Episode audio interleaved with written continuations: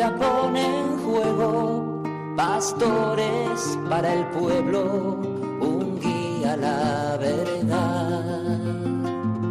Sacerdote, tan rico en los esfuerzos, tan pobre en los no quiero, pues quiere siempre ahora ya. Comienza en Radio María, Sacerdotes de Dios, Servidores de los Hombres, dirigido por el Padre Miguel Ángel Arribas. En sus manos da el pan de vida, pastor con el buen pastor, al pie de la cruz, con el que está en cruz, lámpara de luz en la oscuridad, en sus manos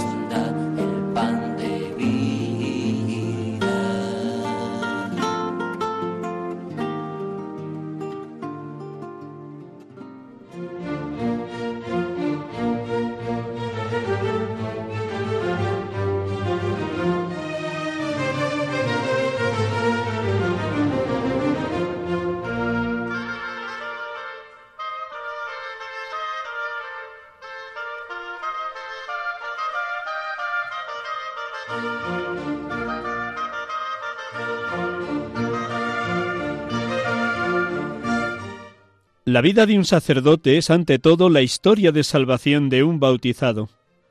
No debemos nunca olvidar que toda vocación específica, incluida la del orden sagrado, es cumplimiento del bautismo. Constituye siempre una gran tentación vivir un sacerdocio sin el bautismo, es decir, sin acordarnos que nuestra primera llamada es a la santidad. Ser santo significa conformarse a Jesús y dejar que nuestra vida palpite con sus mismos sentimientos. Solo cuando buscamos amar como Jesús amó, hacemos también visible a Dios y realizamos así nuestra vocación a la santidad. Con cuánta razón San Juan Pablo II nos recordaba que el sacerdote como la Iglesia debe crecer en la conciencia de su permanente necesidad de ser evangelizado. Toda vocación específica se debe someter a este tipo de discernimiento. Nuestra vocación es, en primer lugar, una respuesta a aquel que nos amó primero, y esta es la fuente de esperanza, ya que aún en medio de la crisis, el Señor no deja de amar, y por tanto, de llamar. Y de esto cada uno de nosotros es testigo. Un día el Señor nos encontró allí donde estábamos y como estábamos, en ambientes contradictorios o en situaciones familiares complejas. Pero eso no lo detuvo para querer escribir por medio de cada uno de nosotros la historia de salvación. Desde el comienzo fue así. Pensemos en Pedro y en Pablo, en Mateo, por nombrar algunos. Su elección no nace de una opción ideal, sino de un compromiso concreto con cada uno de ellos, cada uno mirando su propia humanidad, su propia historia, su propio carácter. No se debe preguntar si una opción vocacional es conveniente o no, sino si es conciencia esa vocación, abre en él ese potencial de amor que hemos recibido en el día de nuestro bautismo.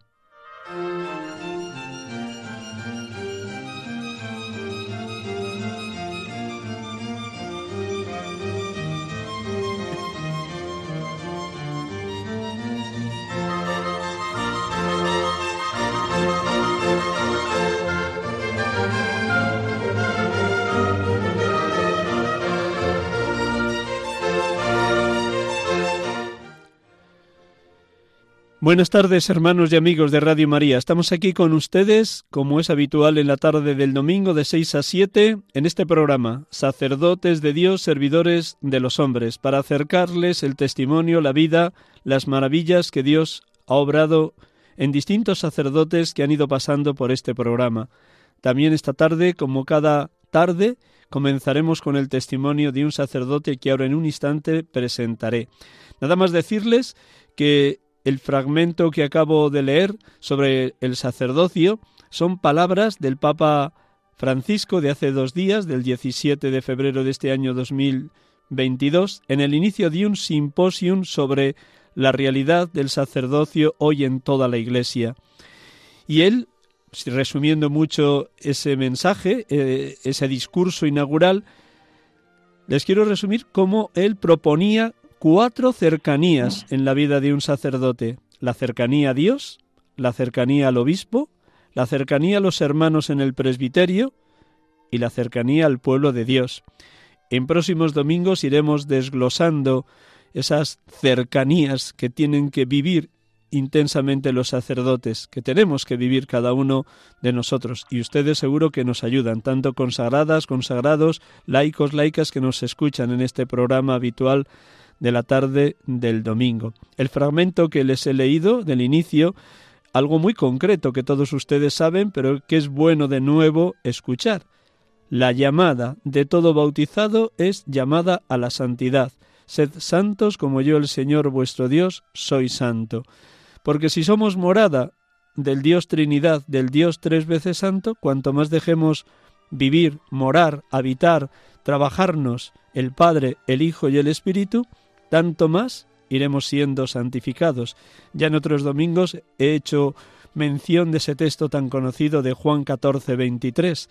El que me ama guardará mi palabra, mi Padre lo amará, vendremos a él y haremos morada en él.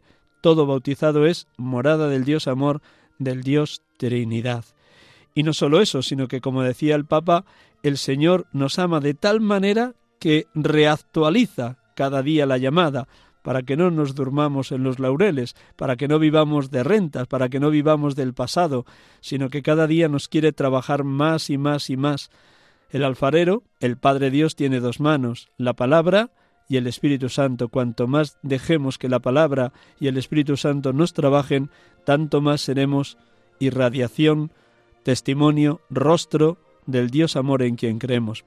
En lo concreto de la vida de un presbítero estamos llamados a ser imagen, representación, icono, sacramento de Jesucristo, cabeza y pastor de su pueblo.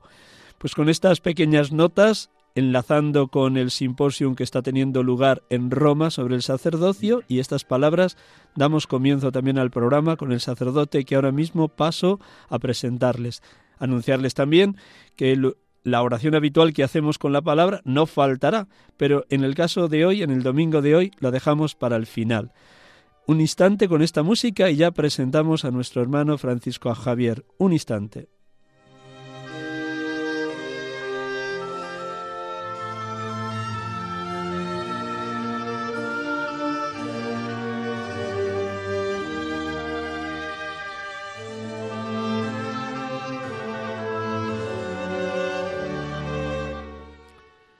Buenas tardes, Francisco Javier. Muy buenas tardes, Miguel Ángel. Gracias por prestarnos estos minutos en la tarde del domingo de un pastor como tú que siempre tiene tareas abundantes en su parroquia y en sus pueblos. Nada, un regalo, un regalo estar contigo y con todos los oyentes de Radio María, un auténtico regalo. Bueno, con tu permiso, como nos conocemos desde hace muchos años, te voy a llamar Fran a lo largo del programa, si no tienes inconveniente. Me encanta, muy bien. Pero aún así, como es bueno, y tus padres seguro que si te escuchan querrán que pronuncie el nombre completo. Así que si me permites dos minutos, te presento y luego desde ahí ya vamos desglosando lo que ha sido tu vida, tu testimonio, tu servicio al pueblo de Dios que peregrina en la diócesis de Alcalá de Henares. Ahora te presento. Si, algún, e, si tengo algún error, pues tú me corriges, que aquí estamos en casa, estamos en familia. Radio María es como una familia. Muy bien, pues Francisco Javier Martínez Fernández nació en Madrid el 23 de octubre de 1974 en el barrio de Tetuán, la parte norte de Madrid, cerca de Plaza Castilla. Su parroquia de origen es Nuestra Señora de las Victorias. Estudió formación profesional, comenzó su discernimiento hacia el sacerdocio en el introductorio de aquella época, el curso 1997-1998, en el Seminario Conciliar de Madrid. Luego fue enviado para la diócesis de Alcalá y fue ordenado el 20 de mayo del 2006 por el entonces obispo de Alcalá de Henares, don, don Jesús Catalá, que ahora es el obispo de Málaga. y fue ordenado en la Catedral de Alcalá de Henares como manda cualquier ordenación hermosa y grande. Él realizó su etapa de pastoral, terminados sus estudios de teología, en la parroquia de Santiago Apóstol de Alcalá de Henares, y recién ordenado fue enviado a la parroquia de los Santos Juan y Pablo en San Fernando de Henares como vicario parroquial. Allí estuvo dos años. De esos dos años después de su ordenación pasó a ser párroco de Santorcaz y los Santos de la Humosa, dos años también. Párroco después en la Natividad de Nuestra Señora en el pueblo grande ya ciudad dormitorio, luego nos cuentas cómo viviste los seis años en Mejorada del Campo, un pueblo que se está expandiendo abundantemente con muchísimas nuevas urbanizaciones. Y desde hace seis años está en otro pueblo también cercano, Velilla de San Antonio, donde heredó una parroquia que durante muchos años había llevado un santo sacerdote, aunque ya en sus últimos años estaba pues bastante limitado y le tocó heredar esa realidad en Velilla de San Antonio. Allí en Velilla de San Antonio su patrono es San Sebastián Mártir. También antes y durante el tiempo de formación en el seminario estuvo vinculado a cursillos de cristiandad, una experiencia fuerte de fe, de, conversión, de dejar que el Espíritu de Dios hiciera maravillas en él y luego también ha estado colaborando en cursillo de cristiandad de la diócesis de Alcalá de Henares que luego nos contará. Pero también, además de todas las realidades que acabo de mencionar, como le sobraba tiempo, él diría que no, lo va a decir ahora, pues ha sido durante muchos años, diez años, delegado de catequesis de la diócesis de Alcalá de Henares con todo lo que tiene el llevar tantas cargas, momentos de enorme hermosura y momentos de dolor, que luego también nos testimoniará. Pero eso sí, cuando hablaba ayer con él, me decía que cada paso de Dios ha sido paso salvador, incluso en las situaciones más insospechadas, más duras, más difíciles, más contradictorias. Es que es así Dios. Sabemos que a los que aman a Dios, todo sucede para su bien, nos dice San Pablo en Romanos 8, 28. Por tanto, desde la ordenación hasta hoy, desde el año 2006 que fue ordenado hasta hoy, pues luces y sombras, como todos los seres humanos, como cada uno de ustedes, queridos oyentes de Radio María.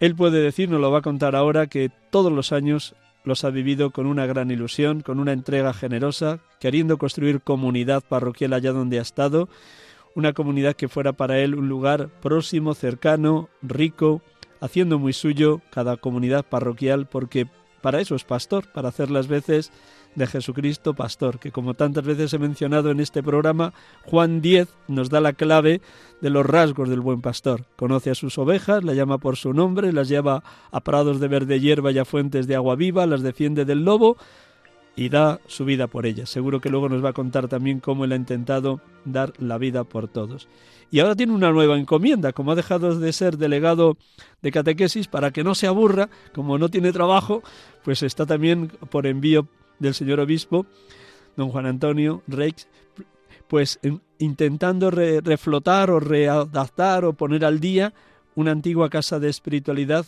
perteneciente a la diócesis en Torrelaguna, que hasta hace unos años han llevado las Carmelitas de la Caridad de Vedruna. ¿Algún error?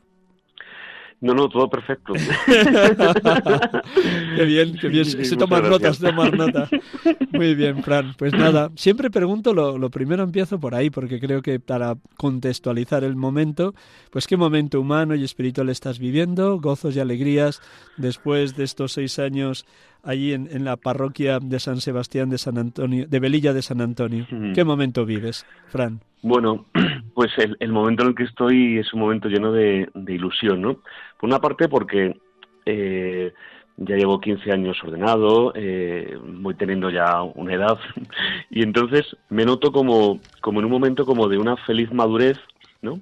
Después de, noto pues como cada sacerdote, ¿no? Que todos los días vamos aprendiendo, también hasta de nuestros errores podemos aprender, ¿no? Pero veo que es un momento como muy bonito, ¿no?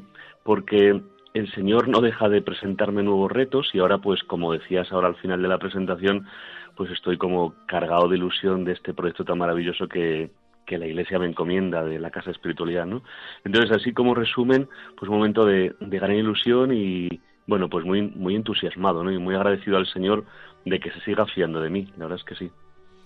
De todas las iniciativas que has puesto en marcha en estos seis años que llevas en Velilla de San Antonio, cuenta a nuestros oyentes ¿Qué es lo que más te está ayudando, lo que más te está ensanchando el corazón? Ayer mismo tenías un retiro también con la parroquia y con distintas iniciativas que has intentado, estás intentando poner en marcha, porque el Espíritu Santo no deja de soplar creatividad, aunque luego por otro lado no siempre esa creatividad va consolidándose. ¿Cuál ha sido lo, más hermoso que has intentado poner en marcha en la parroquia de San Sebastián de Velilla de San Antonio? Pues han sido muchas cosillas las que en estos seis años hemos intentado hacer y que el Espíritu Santo ha ido suscitando. ¿no? Yo me encontré cuando llegué hace seis años, pues una comunidad que estaba, pues, pues agradecida, ¿no? Pues el por el legado que, que antes comentabas que don José Antonio durante 46 años y después don Fernando durante dos años habían intentado marcar en el pueblo, ¿no? Un, sacerdocio entregadísimo de, de sacerdotes muy amantes de la iglesia, muy, muy fieles en el cuidado de la liturgia. Y entonces, bueno, pues al llegar yo, es verdad que yo tenía como 30 años menos que ellos y esto pues también se nota en, la manera de entender la pastoral, de poder relacionarme. Y entonces hicimos algunas iniciativas que hemos ido creando, por ejemplo, una muy bonita que a mí me, me gusta mucho es el grupo de, de oración de madres, ¿no? que se junta una vez por semana, un grupito de, de mamás, pues para rezar por sus hijos, para rezar por sus esposos y también me gusta mucho porque rezan por el cura que le hace muchísima falta. Entonces, pues es una iniciativa que me gusta muchísimo. Eh, luego también conmigo colaboran los misioneros del Verbum Dei que tienen su casa de formación en Loeches, aquí muy cerquita de Velilla.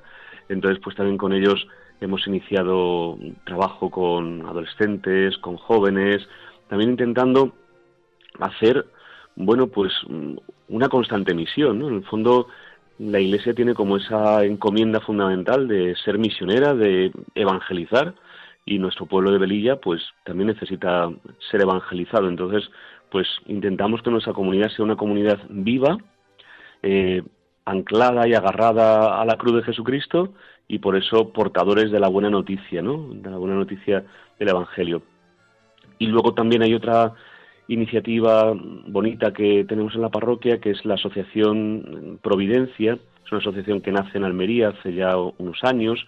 Y bueno, lo que procuramos en Providencia es que no falte la formación cristiana, que no falte la vida espiritual a través de los retiros, los ejercicios espirituales, los sacramentos, y que no falte también el apostolado, ¿no? El apostolado en cuanto vivir en el día a día de los laicos, pues su, su misión bautismal, de la que antes hacíamos referencia tan bellamente en este texto del Papa, y, bueno, con un servicio y un amor a la Iglesia grande. O sea, de modo que también nuestras personas y nuestro tiempo y también pues nuestro, nuestros bienes pues sean para ayudar a la Iglesia en sus necesidades, ¿no?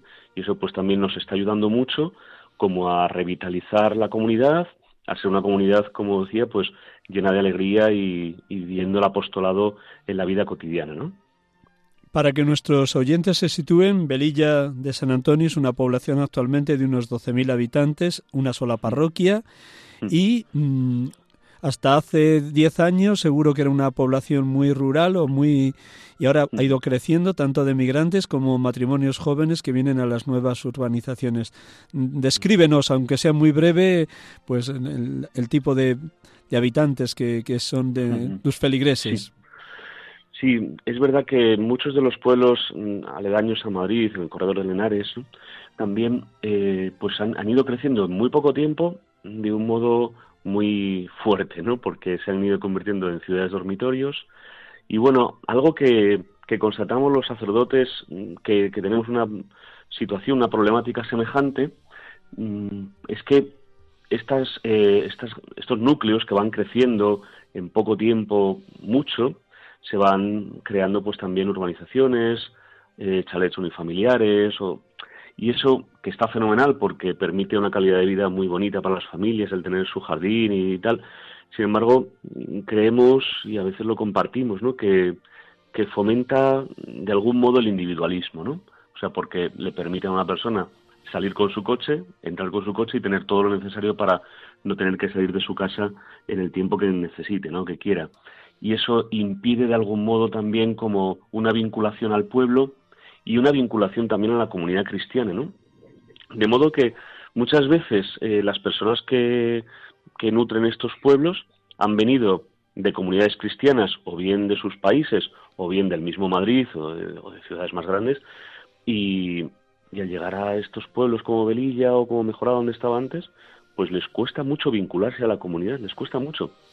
Y entonces eh, la fe se queda como, como en un plano totalmente prescindible, ¿no? O sea, o sea, no hablamos de personas que han estado alejadas y que al llegar aquí siguen alejadas sino personas que han estado muy comprometidas, pues siendo catequistas o, estando en coros o tal, bueno, en la vida comunitaria o en movimientos, y al llegar a estos lugares, pues bueno, digamos que les cuesta mucho como ese, por decirlo de algún modo, ese trasplante, ¿no? esa nueva vinculación a una comunidad, en algunos, en algunos casos es una, una dificultad que constatamos, ¿no? Esta vinculación de los misioneros de Verbundey a la parroquia, tu propio vicario parroquial es también misionero de Verbundey. ¿Qué, ¿Qué inyección de espíritu misionero está transmitiendo, inspirando, sembrando en la comunidad parroquial?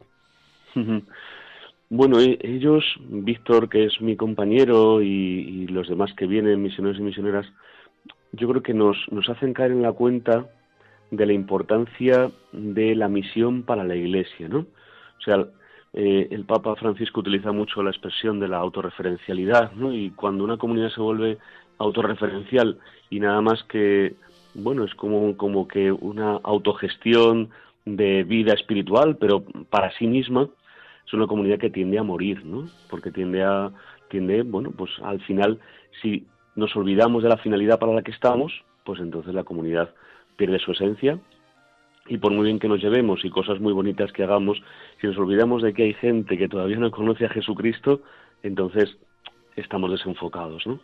Entonces, bueno, la presencia de los misioneros aquí ha sido fundamental, ¿no? Ellos llegaron aquí hace mucho tiempo y aquí pusieron su casa de formación muy cerquita entre Loeches y Velilla y su cercanía siempre nos da como un impulso muy grande de la importancia de la misión. La misión eh, hacia afuera, pero también hacia de la misión en nuestro propio pueblo, en nuestras familias. Y eso yo creo que es muy interesante. El vivir en esa clave misionera me parece que es fundamental. Por lo que les conozco, también tienen un amor muy grande a la Sagrada Escritura y a los laicos que están cercanos a ellos y a ellas, tanto misioneros como misioneras, les impregnan de un amor muy grande por la Sagrada Escritura y por la lección divina. También eso lo están transmitiendo ahí en tu parroquia. Sí, con ellos tenemos, eh, las tareas están un poco repartidas, entonces efectivamente algo con lo que ellos trabajamos es, es la palabra, ¿no? Y, el estudio de la palabra para ellos es fundamental y para nosotros también, o sea, para cualquier cristiano el alimento de la palabra es fundamental. Entonces también procuramos, sí, trabajar y, y conocer bien la palabra porque es donde también Dios se quiere comunicar con el hombre, ¿no? Y entonces es muy importante también para la vida del cristiano. Mirando el recorrido desde la ordenación hasta hoy, decía antes en la presentación que en tu vida ha habido, como la de todo cristiano, luces y sombras, esperanzas y fracasos, alegrías y tristezas. Si te preguntaría, ¿dónde has encontrado la fuerza para en esos momentos más duros ir adelante? ¿Cómo le has presentado al Señor el sufrimiento, el dolor que, te ha causado el paso por las distintas parroquias donde has sido enviado? Bueno, mm, en mi, en mi experiencia más inicial, cuando, cuando yo en el año 95 vengo de Tierra Santa, muy tocado y, diciendo aquí me está pasando algo, yo tenía una situación como ya medianamente estable, pues el trabajo en la empresa familiar, eh, pues también una relación con una muchacha con visos de, de seriedad, ¿no? Vamos, serio, era serio la cosa. Y, y bien, vengo de Tierra Santa como muy zarandeado, es decir, qué está pasando en mi vida, ¿no? ¿Qué es lo que está sucediendo en mi corazón? Y entonces en ese discernimiento donde busqué eh, algunos sacerdotes, ¿no? Recuerdo que en aquellos, en aquellas búsquedas y contrastes con sacerdotes, ahí es donde el Señor te puso en mi vida, ¿no? Fíjate si ha llovido desde que nos conocemos entonces. y, y entonces había como, y sigue habiendo, ¿no? Es como un hilo conductor. El decir, uno salta al vacío pero sabe que hay alguien que le sostiene, ¿no? Con una fe todavía en aquel momento para mí muy incipiente, ¿no? Pero yo sabía que había una aventura por delante, había que saltar y no sabías muy bien dónde ibas a poner los pies, pero sí sabías, sí tenía la certeza de que había unas manos que me sostenían, ¿no? Entonces, fiado en ese cuidado de la providencia es donde me lancé, ¿no? Luego, lógicamente, pues, pues también la intimidad con Jesucristo va haciendo que pongas nombre a las cosas, que vayas haciendo una relectura de todos tus acontecimientos y, resuena desde aquel momento, pero con mucha fuerza hasta ahora, el sé de quién me he fiado, ¿no? El, o sea, en el fondo es que el sacerdote, pues lo que busca es poner su confianza en el Señor, ¿no? Que su corazón, el corazón del sacerdote y el corazón de Jesucristo latan al mismo ritmo, ¿no? entonces, bueno, o sea, no, no, nos fiamos de cualquiera, nos fiamos de Jesucristo, que es el mismo Dios. Entonces, creo que eso es lo que me ha sostenido y me sigue sosteniendo, ¿no? En, en las alegrías y en las también en las dificultades, ¿no? ¿Qué te movió ir a Tierra Santa, ya que has hecho mención de ir hacia allá? Porque un joven que se estaba divirtiendo, que vivió una vida más o menos normal, con un trabajo estable, con ya una novia y el proyecto de, posible boda, ¿qué ocurrió? ¿Qué Primero, ¿qué te movió ir a Tierra Santa y qué ocurrió allí para que volvieras tocado? Mm, bueno, Miguel Ángel, igual queda un poco feo que yo diga esto, ¿eh? pero yo fui por turismo a Tierra Santa. Yo no fui, yo no fui buscando algo más. Me gustaría decir, no, yo es que buscaba al Señor. Yo no, no. Yo fui por hacer turismo y entonces había una peregrinación de los franciscanos de Cuatro Caminos y entonces alguien me invitó y me apunté y, y entonces bueno, pues aquí se quedó ella y yo me fui y, y yo no iba, yo no iba buscando nada y yo eh, no iba tampoco predispuesto a la vocación sacerdotal en absoluto. Sí que había tenido en torno a los 15 años, pues también por la renovación carismática, donde se despertó ahí un poquito mi fe, bueno, un poquito fuerte, ¿no? Mi fe, pues conocí ahí al padre Javier Silva en aquel momento y, y aquello me, me zarandeó también, pero en el momento que yo voy a Tierra Santa no estaba en mis planes absolutamente nada que tuviera que ver con una desinstalación de mi vida. ¿no? Mayor milagro, ir, sin buscar y encontrarte. O Jesucristo que salió a tu encuentro. Mayor milagro, Fran. Sí, sí, sí, sí, sí. Es verdad, es verdad, o sea, es, es, así, ¿no? Y además eh, puedo identificar el lugar en el que se descolocan las cosas, ¿no? Después eh, el Señor Cuéntalo, cuéntanos qué, lugar de Tierra Santa, qué pasaje evangélico te tocó o qué frase del Evangelio te, te, te, rondó. Mm. Luego el Señor me ha permitido ir ya otras veces acompañando a grupos y he podido volver a aquel lugar en concreto y renovar mi, mi sí al Señor, ¿no?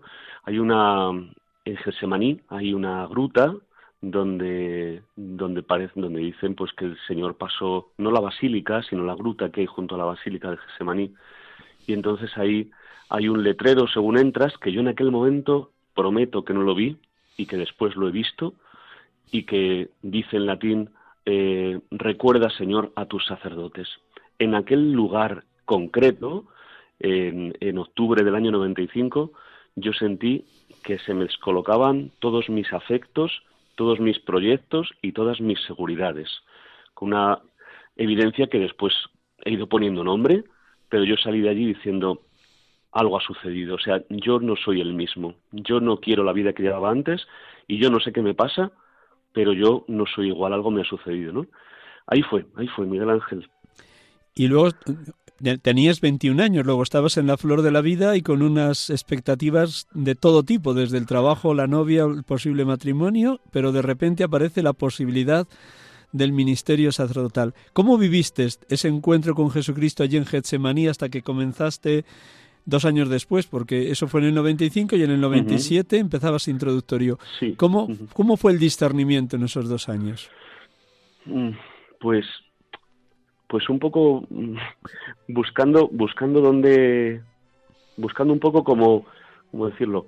Un ananías, ¿no? Como San Pablo después de la conversión, ¿no? Después del encuentro con Jesucristo en el camino de Damasco, necesita un ananías que le vaya como descifrando lo que, lo que le haya pasado, ¿no? Poniendo nombre a las cosas, acompañándole, diciéndole, mira, lo que te ha pasado es esto y lo que tienes que hacer es esto, ¿no?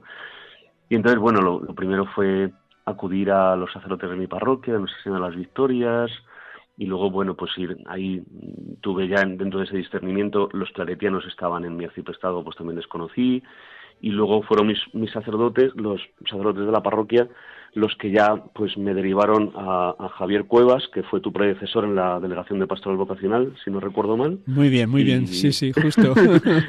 y fue mi formador cuando yo era seminarista, o sea que... Madre mía. fíjate que ir conductor y luego trabajamos en común en el equipo, pocos años, pero coincidimos en el equipo de formadores. Qué bueno. Ahora vicario de todos los capellanes de hospitales y tanatorios, nuestro querido Javier Cuevas. Sí, sí, sí, sí. Y entonces, Pues, pues así, ¿no? A través de esas personas que sois vosotros, ¿no? Pues sois los que el Señor puso en mi camino para un muchacho de 21 años que no sabía ni lo que era ser cura, pues pudiera ir diciendo, mira, es que lo que a ti te pasa es que el Señor te está llamando. O sea, que no te sucede otra cosa, que eres una persona normal, pero que el Señor te ha elegido entre todos los que hay en tu barrio para que tú seas sacerdote, ¿no? Y entonces, bueno, eso me parece precioso, ¿no? Porque es ver también cómo en aquel momento y antes y después, pero en aquel momento con más fuerza, la Iglesia se hace cargo de ti, ¿no? Y, te dice, bueno, pues yo, yo que soy tu madre, te acompaño, ¿no? Y, te ayudo y te conduzco para que tú puedas identificar que lo que estás viviendo es la voluntad de Dios. Y no solamente para que la identifiques, sino también para que hagas una respuesta positiva y favorable y que te llene el corazón, porque solamente respondiendo la llamada del Señor, pues uno encuentra la felicidad plena y verdadera, ¿no? Por muchos caminos nos lleva el Señor y de muchas personas, acontecimientos y situaciones se sirve para consolidarnos en la llamada. Dios es tozudo, es buen aragonés, si me permiten la expresión, nuestros queridos hermanos de Aragón. Pero también tuviste la dicha, además de estar haciendo el introductorio en el curso 97-98, de asistir a un curso de cristiandad. Aquel primer cursillo como cursillista, luego ha sido como capellano, como conciliario muchos años en Alcalá de Henares, pero aquel primer cursillo, ¿qué, significó para ti? ¿Qué te aportó? ¿Qué luz recibiste? Bueno, para mí cursillos ha sido, ha sido fundamental, ¿no? O sea, yo entro al seminario después de haber estado, sí, en Tierra Santa, pero unos años de alejamiento, o sea, no he sido una persona fervorosa ni soy de una familia especialmente fervorosa en la fe, ¿no? Para mí, Cursillos me ha dado la vida porque, porque ahí vi, vi, vi muchas cosas, ¿no? Pero así, por concretar en alguna, por ejemplo, vi la importancia de los laicos en la iglesia, ¿no? Un muchacho que entra al seminario, pues un poquito ahí subido de vanidad, de decir, bueno, es que aquí, bueno, pues ahí en el cursillo como que se me quitaron los humos al ver que había también, bueno, y que sobre todo la evangelización de la iglesia pasa por el testimonio de los laicos, que son los que están viviendo ahí su cuarto día en, la primera línea, ¿no? Y eso me pareció apasionante y fue también como un toque que he procurado cultivar y que el Señor ha despertado siempre en mí de acompañar a los laicos para que llevan la misión, ¿no? Desde la formación, la vida espiritual, ¿no?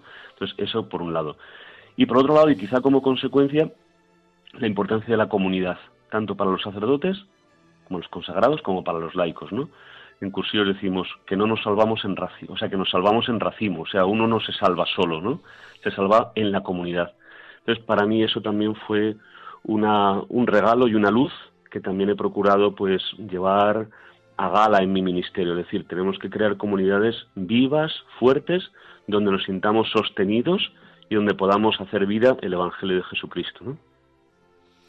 ¿Cómo viviste los días anteriores a la ordenación, ya cuando don Jesús Catalá te dijo que sí, que adelante, y ibas preparando lo que iba a acontecer el 20 de mayo del 2006.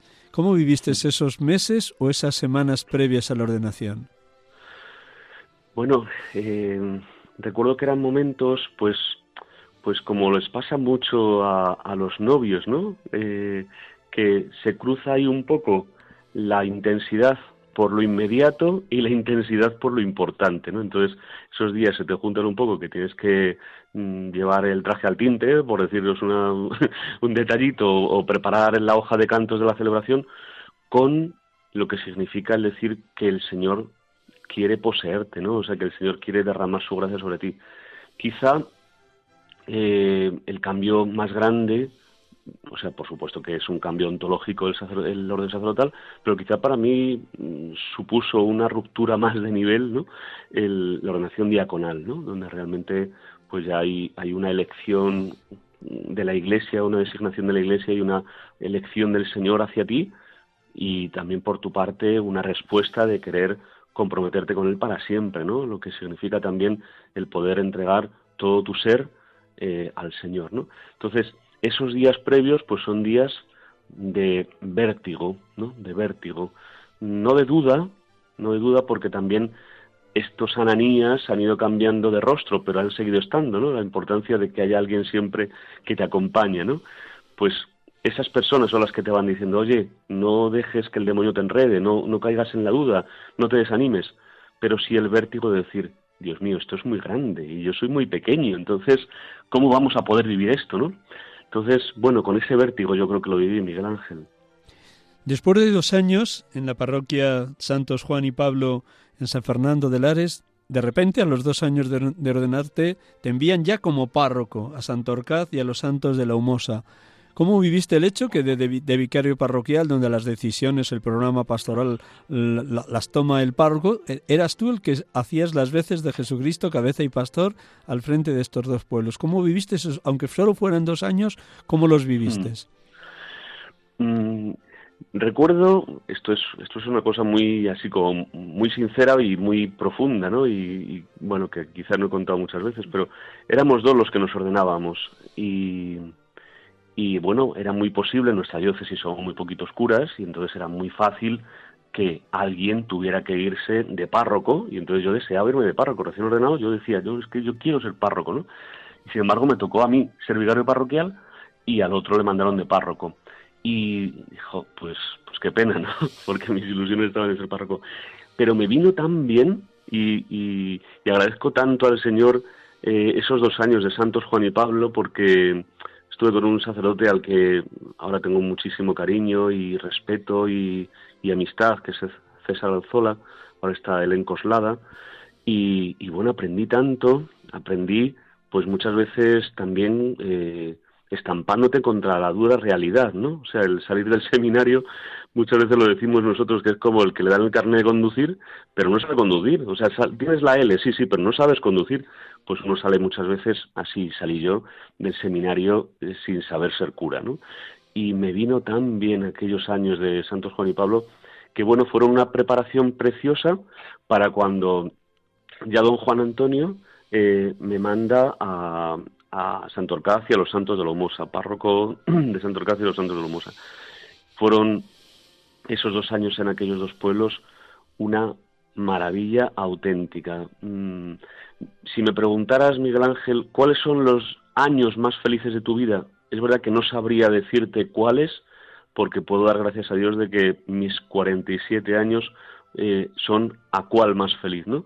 Pero sí recuerdo que Santorcaz y los Santos de Lumosa me robaron el corazón. O sea, recuerdo con especial, especialísima unción eh, la primera Pascua que vi allí, la primera vigilia pascual, eh, las primeras vísperas bautismales que presidí en Santorcaz.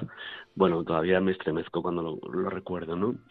Bueno, pues son como de un guiño muy particular que el Señor te hace y te, y te lleva también, también a través de lo sensible y de los afectos, a decir, oye, que esto va en serio, ¿no? O sea, que te quiero de verdad y que te hago regalos de verdad y que te concedo mercedes de verdad, ¿no? Y eso es precioso. Ya que has nombrado a don Juan Antonio, sí me gustaría, permíteme un parrafito de, ese discurso del Papa antes de ayer, hmm. donde él habla precisamente de la segunda cercanía es la cercanía al obispo. Dice el Papa, esta segunda cercanía durante mucho tiempo solo se leía de forma unilateral. Como Iglesia, con demasiada frecuencia e incluso hoy, hemos dado a la obediencia una interpretación lejana al sentido evangélico. La obediencia no es un atributo disciplinar, sino la característica más profunda de los vínculos que nos unen en comunión. Obedecer significa aprender a escuchar y a recordar que nadie puede pretender ser el poseedor de la voluntad de Dios y que ésta solo puede entenderse a través del discernimiento. La obediencia, por tanto, es escuchar la voluntad de Dios que se discierne precisamente en un vínculo. Esta actitud de escucha permite madurar la idea de que cada uno no es el principio y fundamento de la vida, sino que necesariamente debe confrontarse con otros. Esta lógica de las cercanías, en este caso con el obispo, pero también rige para las otras, posibilita romper toda tentación de encierro, de autojustificación y llevar una vida de solteros, e invita, por el contrario, a apelar a otras instancias para encontrar el camino que conduce a la verdad y a la vida. ¿Cómo has vivido la relación con don Juan Antonio en estos años, desde que él llegó a la mm. diócesis de Alcalá? Bueno, la, la, obediencia la obediencia nos coloca también en la, en la pequeñez de nuestra vida, ¿no? Y en relación con lo que os decía antes, pues en sé de quién me he fiado, eh, me fío de Jesucristo, pero también me tengo que fiar de la Iglesia, me tengo que fiar de que también la, la, pedagogía que Dios ha querido utilizar para acompañar a la Iglesia eh, es una pedagogía que utiliza las mediaciones, ¿no? Por tanto, eh, el obispo como pastor de la diócesis es la mediación inmediata que yo tengo como para, para saber cuál es la voluntad de Dios, ¿no? También mm, me parece muy importante mm, reconocer en el obispo al padre, ¿no? Al padre que, por tanto, eh, cuida de sus hijos y, por tanto, mm, genera familia, genera fraternidad, ¿no? Entonces, cuando hay un padre, hay hermanos. Eh, el obispo, pues también siendo padre del presbiterio, facilita y promueve que nosotros, los presbíteros, seamos hermanos. Y esto es fundamental, ¿no? Porque muchas, lo dice el Papa en ese texto que estamos citando, muchas veces eh, nuestros sufrimientos vienen por la soledad y vienen nuestros sufrimientos por la falta de fraternidad sacerdotal, ¿no? Tan importantísima. Entonces, bueno, yo don Juan Antonio desde el principio le he tenido un gran afecto, me parece una persona profética y, me ha parecido un padre, ¿no? Eh, cuando me he sentido siempre con la libertad de poderle mm, plantear las inquietudes que me han ido surgiendo y creo que él también conmigo me ha ido planteando las cosas según las veía, ¿no? Y ahora finalmente, pues con una gratitud inmensa al proponerme que esté un poco al frente de este proyecto tan maravilloso que es la Casa de Espiritualidad en Toro Laguna, ¿no? Entonces, pues nada, muy agradecido al Señor por él, la verdad. Has tocado un tema muy importante que es la fraternidad sacerdotal. En estos años de presbítero, ¿cómo has buscado, promovido, alentado en distintos niveles, tanto en el tú a tú con los hermanos más cercanos del arciprestazgo, como con los amigos de toda la vida, como a nivel de toda la diócesis. ¿Cuáles han sido tus mm. aportaciones y lo que también has recibido de otros? Tú has aportado, pero también has recibido. Bueno, yo sobre todo he recibido, ¿eh? lo tengo clarísimo, ¿no? Eh, para mí tener amigos curas es fundamental. O sea, tener amigos laicos para un cura me parece que es vital, pero creo que un cura que solamente tiene amigos laicos y no tiene amigos curas, me parece que, puede tener carencias, puede tenerlas, a lo mejor le va fenomenal. A mí no me ha resultado. Yo por eso siempre he necesitado tener amigos sacerdotes y, y además pues también porque es una bendición, ¿no? El poder quedar a cenar con un amigo y poderte confesar con él, aunque luego tengas tu director espiritual, me parece que es un regalo inmenso, ¿no? También porque en el fondo cuando las relaciones de la de la de los presbíteros no se crean fraternidad. Y a lo que nos juntamos no es a caer en la crítica o en el lamento o en la queja o en el victimismo sino que nos juntamos para dar gracias a Dios para alegrarnos y compartir la belleza de nuestro ministerio la belleza de nuestra misión pues es que uno sale hinchado, ¿no? Sale hinchado del amor, ¿no? Imagino que cuando también los discípulos de Jesús estaban juntos, pues también compartirían las hazañas y los milagros que habían visto y las palabras de Jesús, y eso es lo que les eh, impulsaba para seguir en fidelidad a Jesucristo. Entonces me parece que es, bueno, pues, pues vital para nosotros tener amigos curas y tener no solamente tener amigos curas, sino que nuestros encuentros sean encuentros de calidad, donde uno descansa y donde uno se llena ¿no? para seguir la misión. Te felicito de todo corazón por lo que acabas de aportar, Fran, porque ciertamente también desde mi experiencia en los distintos grupos de revisión de vida en los que he participado y participo entre sacerdotes, ha dado tres claves que son esenciales. Nunca hablar mal de nadie ni decir nada de otro, que lo que se comparte abriendo el corazón de par en par no sale de la reunión entre los sacerdotes y que unos a otros intentamos animarnos, alentarnos y crear esa comunión que hace posible el Espíritu Santo, como la primera comunidad cristiana de Hechos 2 y Hechos 4 tenían un mismo pensar y un mismo sentir.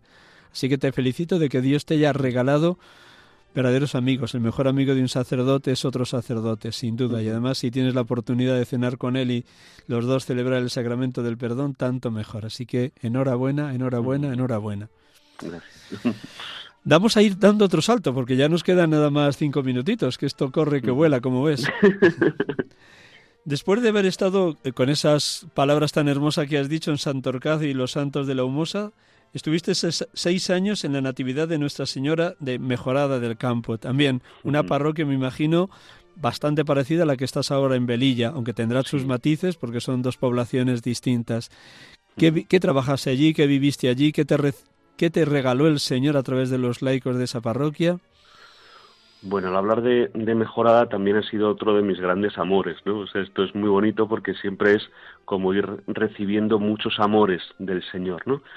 Pero al hablar de mejorada necesariamente tenéis que permitirme que mencione a Justo Gallego, porque conocer a Justo Gallego, que ha hecho, bueno, ha sido famosísimo por la construcción de, de lo que llamamos la Catedral de Mejorada con cosas recicladas, pues ha sido para mí todo un testimonio, o sea, no solamente por la curiosidad de conocer a una persona singularísima, sino también porque he conocido a un auténtico y verdadero apóstol al que yo daba la comunión los domingos en la misa de las diez, ¿no? Entonces, pues justo eh, me hace mucha ilusión y me emociona poder mencionarle porque ha sido un regalo y ahora lo seguirá siendo desde el cielo para el pueblo de Mejorada. Entonces, bueno, a Mejorada me mandaron, después de Santorcaz, mmm, Ahí recuerdo que fue la primera vez que lloré delante de mi obispo cuando me dijo, te necesito en mejorada. Y yo no pude remediar las lágrimas y me dijo Juan Antonio muy serio, estás muy enamorado, ¿verdad? pues sí, la verdad es que sí estoy muy enamorado de Santorcaz y de los santos de Lomosa, pero ya está. Vengo rezado de casa, le dije, así que lo que usted me diga le vamos a, lo vamos a hacer. Y entonces a mejorada fui, en principio por una cuestión de obras, había que hacer eh, una reforma considerable en el templo, que es una belleza, y entonces pues ahí estuve embarcado pues prácticamente hasta que las terminé. Entonces digamos que mi paso por la natividad ha sido un paso pues también de con algo muy importante la vida del sacerdote que es la custodia del patrimonio y también el contemplar la belleza de, de nuestros edificios, intentando dándoles vida también, ¿no? Porque las iglesias no pueden ser museos, sino que son, pues eso, como el Papa dice, hospitales de campaña, ¿no? Pues también la parroquia de la Natividad, con su belleza del templo, es sobre todo pues una comunidad muy viva, donde también hemos trabajado muchísimo y con mucha ilusión, y donde también los laicos, pues implicados desde Cáritas, las hermandades o los grupos de catequesis tan importantes en las comunidades, pues hemos hecho pues un trocito de cielo en la tierra, ¿no? Y disfruté muchísimo ahí también y conserva seguro siempre en tu memoria, además de, justo y su rostro y su trabajo y su gratuidad de construir esa catedral de mejorada con elementos de reciclaje, seguro que también otros muchos rostros de adolescentes, jóvenes, matrimonios, catequistas, seguro, ¿no? Sí, sí, sí, sí, sí, sí. Sí, sí, aprendí en el fondo también pues pues cada cada persona es una ocasión para aprender y para crecer, ¿no? Entonces, pues pues ahí yo conocí a muchísimas personas que me han ayudado a ser un poquito mejor y eso doy gracias a Dios por ello. En estos años de ministerio también ha ido modificándose, quiero imaginar, la relación con tus padres. Sin dejar de cumplir cuarto mandamiento, seguro que has crecido mucho en la gratuidad, el verles mm. también cómo van teniendo más años y también van siendo más limitados. En este momento, ¿qué te pide Dios de cara a tus padres? Bueno, ese es un momento difícil y la pregunta también. y la pregunta también. Bueno, ahora, ahora mi madre pues está teniendo una demencia creciente, ¿no? Y, mi padre pues tiene ya sus setenta y tantos. Y entonces, bueno, pues ahora eh, disfruto mucho de estar con ellos, ¿no? Y cada ocasión de estar con ellos pues es, es muy grande, ¿no? O sea, es, es también pues devolver una ínfima parte de todo el amor que uno recibe. Para un sacerdote que, recibe la llamada de, entregar la vida al Señor en las comunidades y en la iglesia, mm, no deja por eso de querer a sus padres, ¿no? Y de deberles también tantísimo. En el fondo somos lo que somos en gran medida porque venimos de donde venimos, ¿no? Entonces yo creo que todos debemos a nuestros padres muchísimo y, y bueno, yo también, ¿no? Entonces ahora estar con ellos, pues que a veces, pues, pues con las cosas de la edad y de las enfermedades, pues no es sencillo, sin embargo, pues es bonito el poder, el poder compartir, ¿no? Y dar gracias a Dios por el tiempo que nos quede de estar juntos y luego toda la eternidad en el cielo, ¿no? Entonces, pues ser, tener a mis padres que, pues que todos los días ven la misa de 13 Televisión, que luego me cuentan, pues he visto a este amigo tuyo, pues hoy ha sido tal. Me parece también como compartir en la medida en lo que ahora podemos, pues también la fe, ¿no? Así que pues muy agradecido al Señor por ellos. Perdóname la pregunta, pero si la he hecho ha sido precisamente para que también nuestros oyentes perciban que el sacerdote también pisa tierra, también le toca estar ahí embarrado en el sentido más hermoso de esa palabra, en el tú a tú con los padres, en el cuidado exquisito, delicado, fraternal con los padres, mm. como tú has dicho, dar un poquito de lo muchísimo que hemos recibido de ellos. Así que mi más mm. sincera enhorabuena de que Dios, por obra del Espíritu, te hace capaz de compartir y de compatibilizar la atención a tus padres y la atención a la parroquia de mm. Velilla de San Antonio. El último minuto, porque estamos ya al límite, y así que al límite que me van a regañar luego aquí en los estudios. Eh, si te estuviera escuchando un seminarista que está ahí con dudas en su vocación, ¿cómo sintetizarías estos 15 años de ministerio? ¿Qué le dirías a ese seminarista? Bueno, eh, que lo mejor que me ha podido pasar es que el, Señor me ha llamado y que lo mejor que ha podido hacerme el Señor es capacitarme para responderle.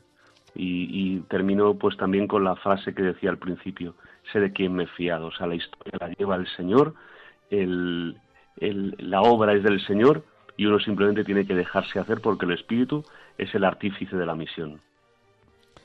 Gracias por tu síntesis. Con tu permiso, quédate nada, cinco minutitos, que es lo que tenemos. No me va a dar tiempo a proclamar el Evangelio, pero sí voy a rezar en voz alta con la lección divina que tenía preparada para el día de hoy. Así que ponemos un poquito de música, recordamos a los oyentes que estamos aquí en Radio María, sacerdotes de Dios, servidores de los hombres, de 6 a 7 de la tarde como cada domingo y tenemos la dicha, pero una enorme dicha de poder entrevistar y dialogar con Francisco Javier Martínez Fernández, sacerdote de la diócesis de Alcalá de Henares, que ahora mismo está destinado en la parroquia de San Sebastián Martín de Velilla de San Antonio. Un instante con esta música de fondo y rezamos con la lección divina que les traía preparada.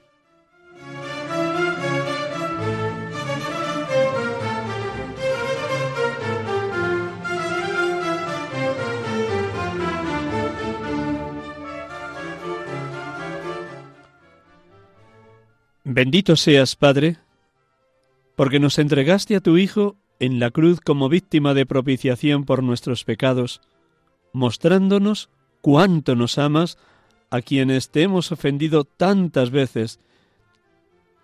Hemos herido a nuestros hermanos con palabras y obras, hemos dañado a tu iglesia, manchándola con nuestra inmundicia. Tú no te cansas de perdonarnos, siempre perdonas, siempre que acudimos a ti humildes y arrepentidos, nos bañas en misericordia. Tu mismo Hijo enseñó a perdonar setenta veces siete. Él incluso clamó en favor de los que le crucificaban, Padre, perdónalos porque no saben lo que hacen. Gracias, Padre Dios, porque nos sigues perdonando a quienes también le crucificamos hoy. Bendito y alabado seas Jesucristo, Cordero de Dios, que sin cometer pecado voluntariamente, por amor al Padre y a la humanidad, quisiste cargar con los pecados de todos los hombres. Sí, tú, el inocente, te hiciste reo de muerte para librarnos a nosotros pecadores de la prisión del pecado. Gracias, Cristo Jesús.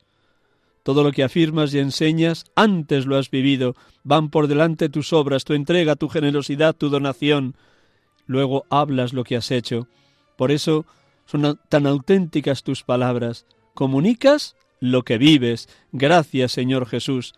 Amad a vuestros enemigos, haced el bien a los que os odian, bendecid a los que os maldicen, orad por los que os calumnian. Humanamente hablando es imposible vivir esta palabra, pero con tu gracia, con la fuerza del Espíritu, todo es posible, como el ángel Gabriel le dijo a la Virgen María, para Dios nada imposible como lo han testimoniado a lo largo de los siglos tantos y tantos mártires de la historia de la Iglesia. También ellos murieron perdonando a sus verdugos y a quienes les habían sentenciado a muerte de manera injusta. Qué grande es tu amor. Has venido a reconciliarnos, a reconciliar el cielo con la tierra, a perdonarnos, a llenarnos de tu misericordia, para que seamos misericordiosos como nos enseñas hoy en el Evangelio. Sed misericordiosos como vuestro Padre es misericordioso. Ven Espíritu Santo y activa en nosotros el deseo de una donación total, de perdonar permanentemente, de regalar no sólo la camisa, sino también la chaqueta, de darlo todo a cambio de nada, porque Jesús hoy nos enseña y tú enciendes en nosotros esta verdad. Os verterán una medida generosa, colmada, remecida, rebosante, pues con la medida con que midiereis, os mediré a vosotros, nos dice Jesús. Gracias Espíritu Santo porque posibilitas que creamos que esto es posible con tu fuerza, con tu gracia, con tu valor, con tu empuje. Haznos verdaderamente misioneros allá donde la Iglesia nos envía para que testimoniemos que la palabra, el Evangelio, sigue vivísimo para todos los que creemos en él. Bendito y alabado seas Padre, bendito y alabado seas Hijo, bendito y alabado seas Espíritu Santo.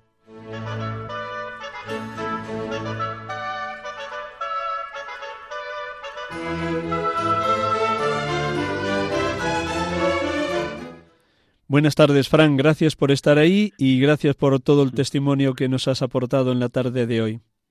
Muy bien, muchísimas gracias Miguel Ángel, a ti y a todos los oyentes, a ti por invitarme, pero también aprovecho para agradecerte lo que has hecho en mi historia y, que también has aportado muchísimo como, como un testigo del amor de Dios.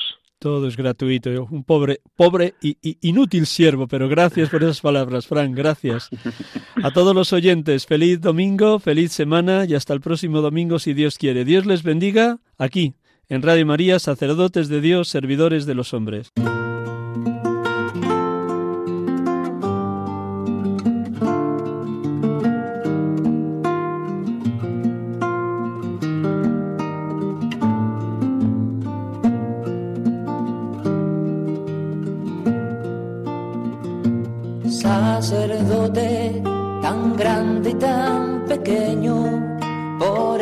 El reino dejó su casa atrás.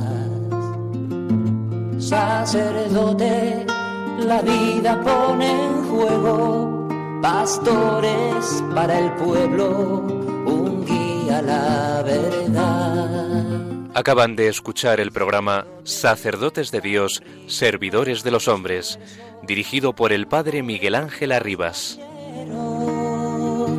pues quiere siempre ahora ya. Pastor con el buen pastor al pie de la cruz, con el que está en cruz, lámpara de luz en la oscuridad, en sus manos da el pan de vida. Pastor con el buen pastor al pie de la cruz, con el que está en cruz, lámpara de luz en la oscuridad, en sus manos